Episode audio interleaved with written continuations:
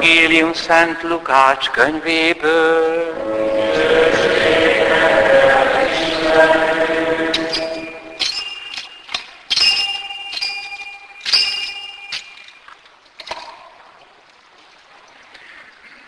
Tibérius császár uralkodásának 15. esztendejében történt. Poncius Pilátus volt Judea helytartója. Galileának Herodes volt a negyedes fejedelme. Testvére Fülöpnek, Itureának és Trachonitis tartományának. Lizániász pedig Abilinának volt a negyedes fejedelme. Annás és Kaifás főpapok idejében az úr szózatot intézett Jánoshoz, Zakariás fiához a pusztában. Ő bejárta a Jordán egész vidékét, hirdette a bűnbánat kerességét és a bűnök bocsánatára, ahogy megvan írva Izaiás próféta beszédeinek könyvében. A pusztában kiáltónak ez a szava. Készítsétek az Úr útját, egyengessétek ösvényeit, a völgyeket töltsétek föl, a hegyeket, halmokat hordjátok le. Ami görbe legyen egyenessé, a göröngyös változik sima úttá, és minden ember meglátja Isten üdvösségét. Ez az evangélium így.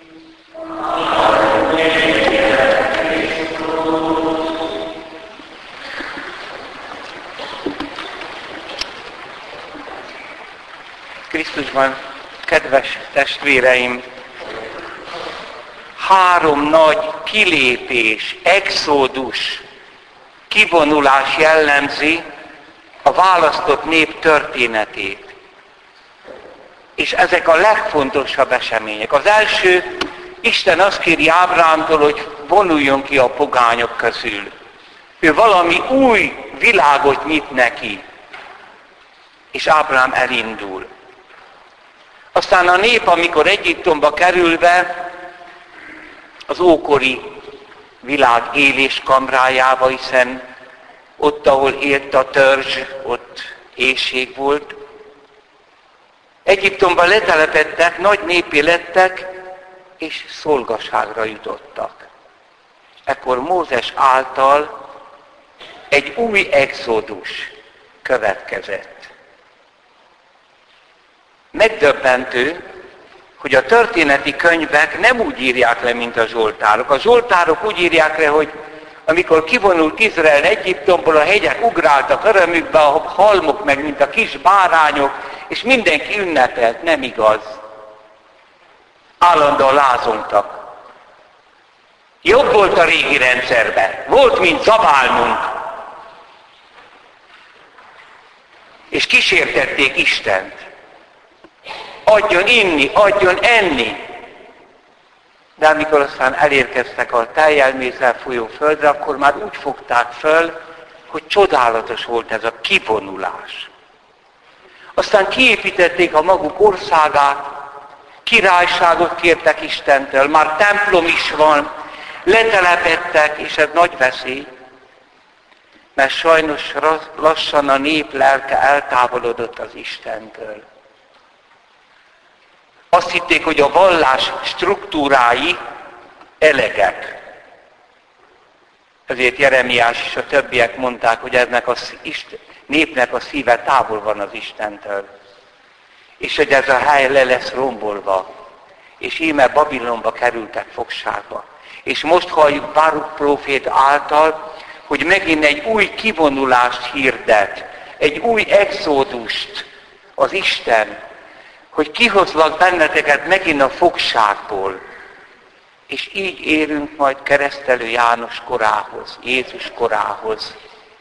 Keresztelő Jánoshoz szólt az Úr, és keresztelő Jánoshoz kivonult egész Jeruzsálem, egész Júdea. De akkor valami egészen újat hirdet keresztelő János készítsétek utat, készítsetek utat a pusztába, mert most Isten jön el hozzátok. Ő vonul ki az istenségéből. az Isten bárány, aki magára veszi a világ bűneit. Amikor Jézussal találkozik, keresztel János megrendül. Nem neked kellene tőlem felvenni a bűnbánat keresztségét, hanem nekem tőled. Közöttünk áll már az, akit ti nem ismertek. Tehát Isten lép ki önmagából, és jön el az emberiséghez. Ez karácsony, ez a kereszténység. Izrael kilépései, exodusai isteni hívásra történtek. Mire hívja Izraelt? Hogy ne telepedjen le végleg a földön, mert az embernek az igazi hazája az Isten. Hogy jó, hogy van hazátok, földetek, stb. De vigyázzatok! Non habemus hic manentem civitatem, mondták a régi papok idézve Szent Pálnak a zsidókhoz itt levélét, nincs nekünk itt maradandó városunk, hanem a jövendőt keressük. Ez a Szent Istváni gesztus. Mária által Istennek ajánlja fel az országot. Nem egy olyan országot akar, amely Isten semleges lesz. Ahol letelepedünk, ahol az ember azt hiszi, hogy végleges helye van itt, és amikor letelepszik, akkor elhomályosul már az, hogy Isten ő magához hívta a népét. Csak a vallási struktúrák maradnak meg. A proféták óriási feladata, hogy a letelepedésben a nép lelke ne telepedjen le, hanem mint egy lépjen ki magából az Isten felé mert Isten eljön hozzá. Kedves testvérek, Szent Pál apostol így határozza meg a keresztény létet. Az idő rövid, ezek, akinek felesége van, éljen úgy, mintha nem volna. Aki sír, mintha nem sírna. Aki örvend, mintha nem örvendene. Aki vásárol, mintha meg se tartaná. És aki érintkezik ezzel a világgal, mintha nem is érintkeznék, mert a jelen világ elmúlik. Ezt a papok nem nagyon szoktak erről prédikálni. Mert valószínűleg nagyon nehéz. Ez nem azt jelenti, hogy akinek felesége van, az ne háljon együtt a feleségével, és ne szülessenek gyerekek. De a szíve egyiknek se lehet itt a világban. Pontosan attól szentség a házasság, hogy mind a kettő az Istenben van. Jézus Krisztus által az új és örök szövetségben, és a vásárlás, és az adásvevés, és a világgal való élet. Testvérek, a keresztény életnek a lényege a mintha. Élek ezzel a világgal, de nem lehet benne a lelkem a húsos fazékba. Nem lehetek végleg otthon a földön, mert akkor számüzök leszek. Akkor lerontom emberségemnek az igazságát. Ez nem azt jelenti, hogy nem él valódi emberi életet. De azt sem jelenti, hogy úgy él Istenbe, hogy elhanyagolja a kötelességeit. Kedves testvérek, van-e ennek valami egyetemes emberi alapja, ami nem csak a hívőkre vonatkozik? Van. Semmiféle hitet nem ismerő ember is egy állandó kilépést próbál önmagából. Ennek a görög szava hogy extázis ki akar lépni magából, bár nem hallja a hívást, és lehet, hogy rossz felé lép ki. Vagy mégis valamit hall, hogy Ádám hol vagy, gyere elő. Kedves testvérek, ez az embernek a lényege. És akár milyen gazdagságban is él az ember, egy kipárnázott multimilliárdosi csillagás, csillogásból nem tud józan maradni. Orgiákat rendez. Lerészegedik. Kábítószerezik. Miért? Mert úgy tudja, hogy akkor kiléptem magamból. Megdöbbentő. Ez az extázis. Lefelé bukik az állati lét felé, nem pedig fölfelé az Isten felé. Az egymással való kapcsolatban is. Nincs ünnep elkábítás nélkül. Testvérek, ha ez nálatok így van, akkor nincs közöttök Istenhez. Pontosan az ünnep az, amely ma alig várjuk, hogy vége legyen, és újra indul a hétköznap. Egy nagy húsvéti szertartás után a kárt művelése, a csöndes hétköznapok. A keresztény ünnepeknek nincs másnapossága. Mert nem lefelé buktunk egy áll extázisba, a bódulatba. Miért akar az ember orgiákon keresztül extázist keresni, mert nem elég önmagának. Mert nem elég neki ez a világ. Ez egy antropológia jelenség, ez nem vallásos. Mert az ember, embert Isten önmagának teremtette, és úgy teremtette önmagának, hogy minket egymásnak teremtett ő benne. Egy személyes kilépésre. Azért keresi az ember ezt a kilépést, hogy egy, hogy mint a csiga kilép a gyerekek énekére. De nem hall éneket. Nincs Isten. Mégis az egóból, az énből ki akar lépni a káoszba. Egyszerűen nem veszitek észre, hogy az egész posztmodern kultúra egy álvallás.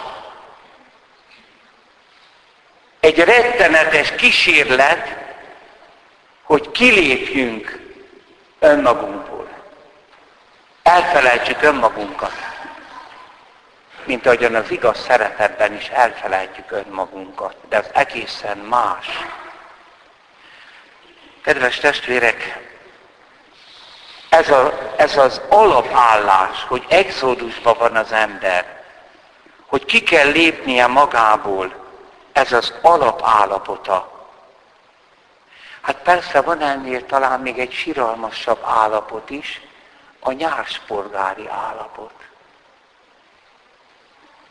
ahol még bulit se rendez, és le se részegedik, és Isten se kell. Ellötyög. Valami rettenetes. Ez a bezápult tojás. Amikor az ilyen meghal, akkor iszonyatos bűz árad ki belőle. Az egész rokonságba, létezésbe.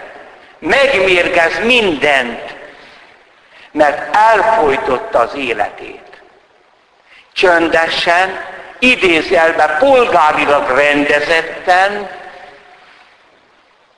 próbált önző életet élni, de befüllett élet. Testvérek, az az izgalom, amit keres a nyugati ember, a bűnnek az izgalma, az unalomba fullad. A szentek élete pedig Rettenetes, de rossz ez a szó.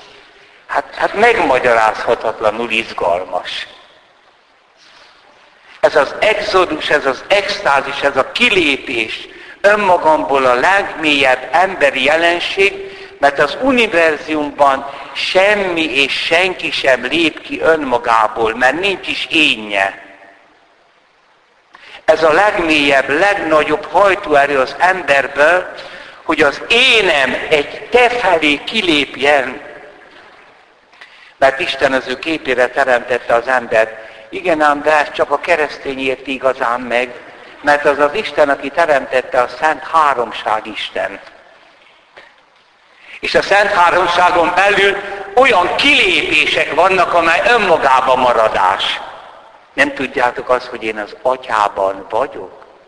Az atya bennem? Hogy a lélek közöttünk árad? Ennek a mintára képezte el Isten például a férfi és a nő kapcsolatát a szentségben, a házasságban. De csak úgy, hogyha ő, a férfi és a nőnek a szíve, az énje kilépett a teremtője felé, akkor bátran egymás felé kiléphetnek. Az a szent háromságos élet árad bennük. Ez a szenteknek az élete. Azért ezt mi is megtapasztaltuk. A Szent Háromságban ez az extázis tovább megy. Ember teremt. Isten kilép önmagából, úgy, hogy a Szent Fiát elküldi, hogy emberré legyen. Ugyanakkor önmagában marad. Ezt jelenti, amikor Jézus azt mondja, hogy én kijöttem az atyától, most a világban vagyok, és elhagyom a világot, és az atyához megyek.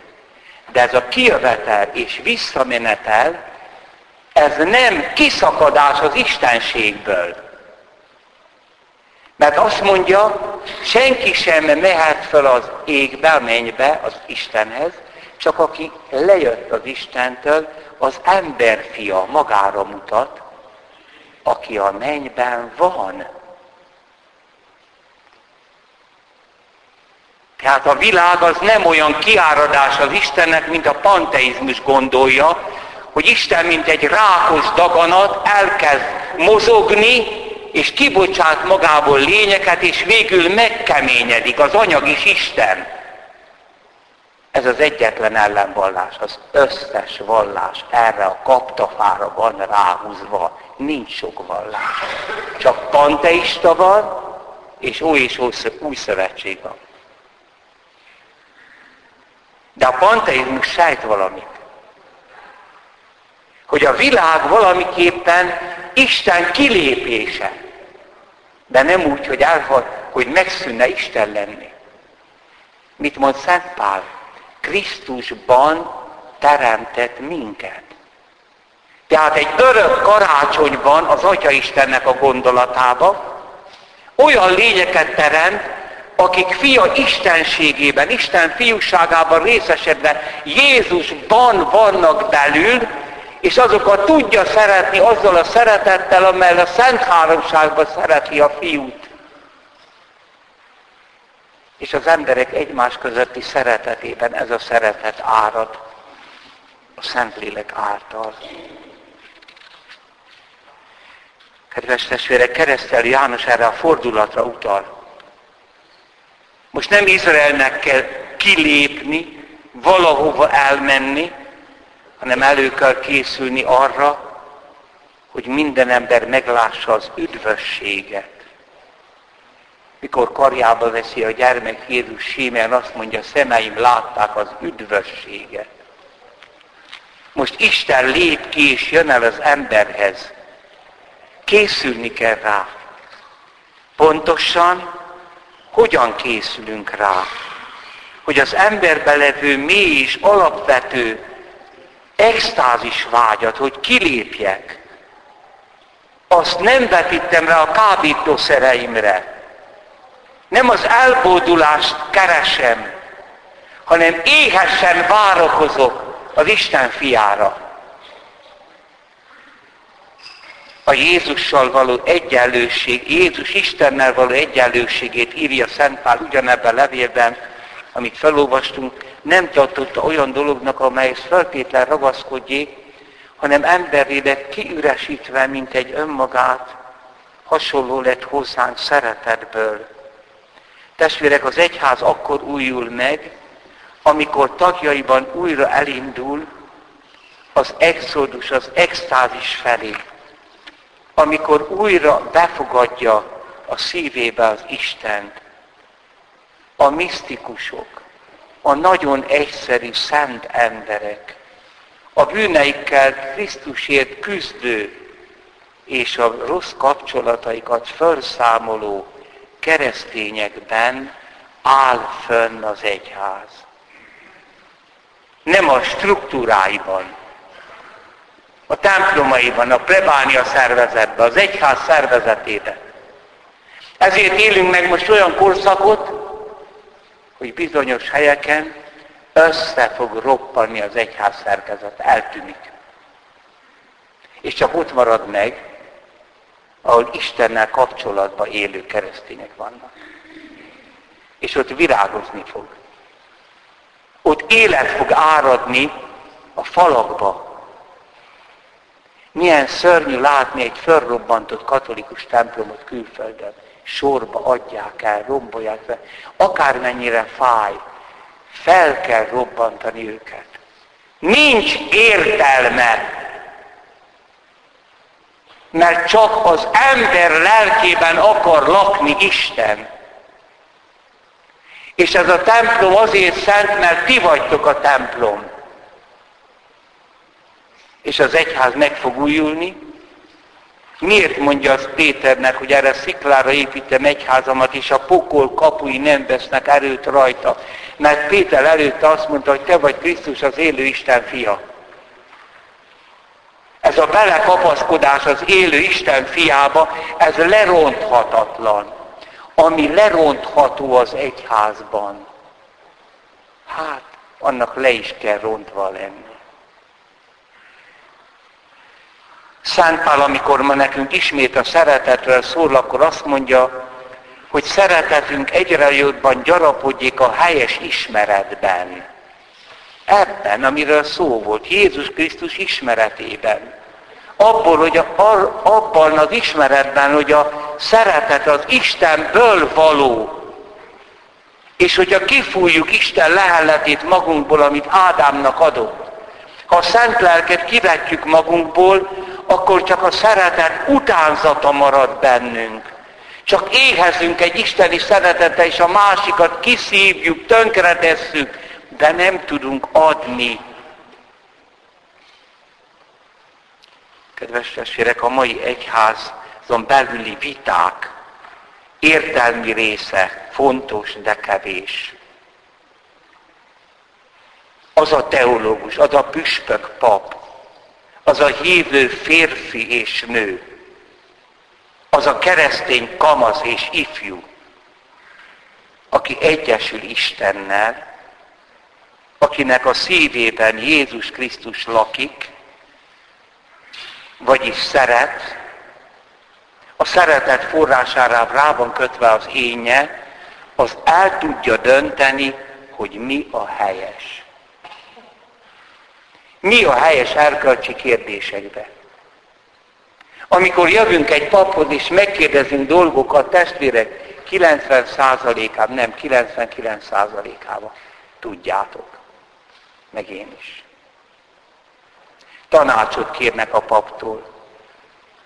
Csak nehogy az legyen, mint az egyiptomi pusztában, egyik fiatal szerzetes azt mondja másiknak, elmegyek Polymen atyához tanácsot kérni. Azt mondja, vigyázz, amikor tanácsot kérünk, akkor semmi más nem akarunk, mint hogy a lelki atyánk azt hagyja jóvá, amit már mi eldöntöttünk. Erkölcsi kérdésekbe lehet lavírozni. Krisztus elé kell állni. És őt megkérdezni, Uram, mi a te véleményed? És milyen érdekes, tudni fogod. Mert ismered Krisztust. Ismered azt, hogy Isten benne eljött hozzánk. Ismered ezt a világot, amelyben már Istenben vagyunk, és ugyanakkor itt a Földön, de ez az ember normális állapota. A kicsi gyermekek attól boldogok, hogy egy szeretett burokba vannak, és közben benne vannak a szobába, meg az óvodába, meg mindenütt. De nem lépnek ki ebből a kapcsolatból. Ha kilépnek, akkor tönkre mennek, sérült emberek lesznek. Azért van annyi sérült ember, mert rossz felé lépett ki magából nem az Isten felé. Nem a tiszta szeretet józan extázisában másik felé. Nem adta oda az életét. És ettől szenved. Hát valósuljon meg Szent Pál imádsága, hogy szeretetünk egyre jobban gyarapodjék a helyes ismeretben, Jézus Krisztus ismeretében, és a helyes megértésben, a szeretet extázisának megértésében, hogy el tudjuk dönteni mindig, hogy mi a helyes. Amen. Hiszek az egy Istenben, mindenható atyában, mennek és földnek, minden láthatónak és láthatatlannak teremtőjében. Hiszek az egy Úrban, Jézus Krisztusban,